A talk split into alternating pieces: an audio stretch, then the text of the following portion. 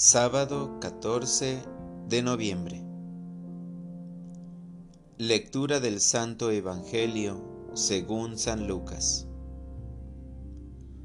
En aquel tiempo, para enseñar a sus discípulos la necesidad de orar siempre y sin desfallecer, Jesús les propuso esta parábola.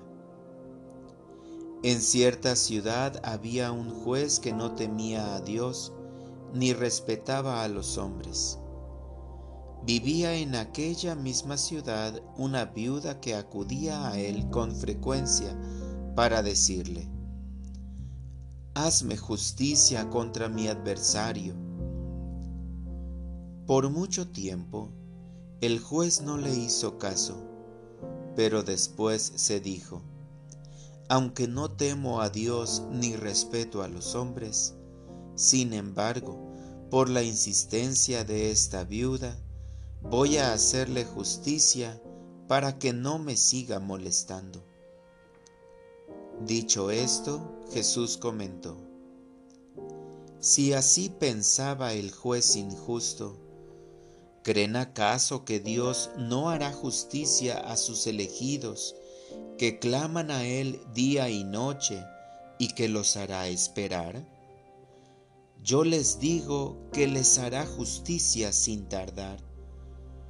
Pero cuando venga el Hijo del Hombre, ¿creen que encontrará fe sobre la tierra? Palabra del Señor. Oración de la mañana. Enséñame a orar, Señor.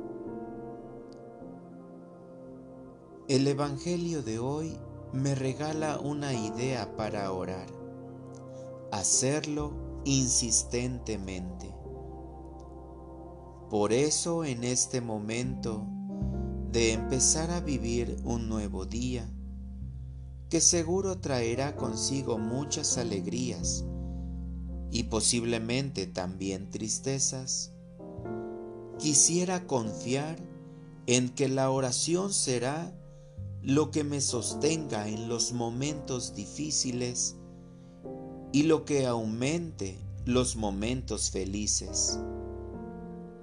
Por eso, Señor, quiero insistir en mi oración, pero no de manera exigente, sino más bien que la insistencia se vea reflejada en mi constante oración que pueda orar, Señor, en todo momento e incluso que las cosas que realizaré hoy, al ofrecértelas, se conviertan en una oración.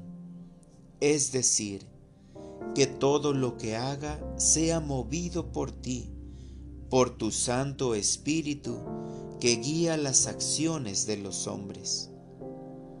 Así como la viuda insistía al juez, así quiero ser constante en mi oración para orientar mi vida. Hoy, Señor, quiero ser insistente y constante en mi oración. Que cada momento importante del día se convierta en un diálogo y una entrega, ya sea una alabanza en momento de alegría, o una súplica si se presentan momentos complicados.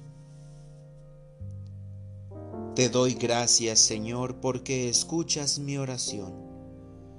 Gracias también por tu silencio y por aquellos momentos en que simplemente me revelas lo que debo decir y hacer.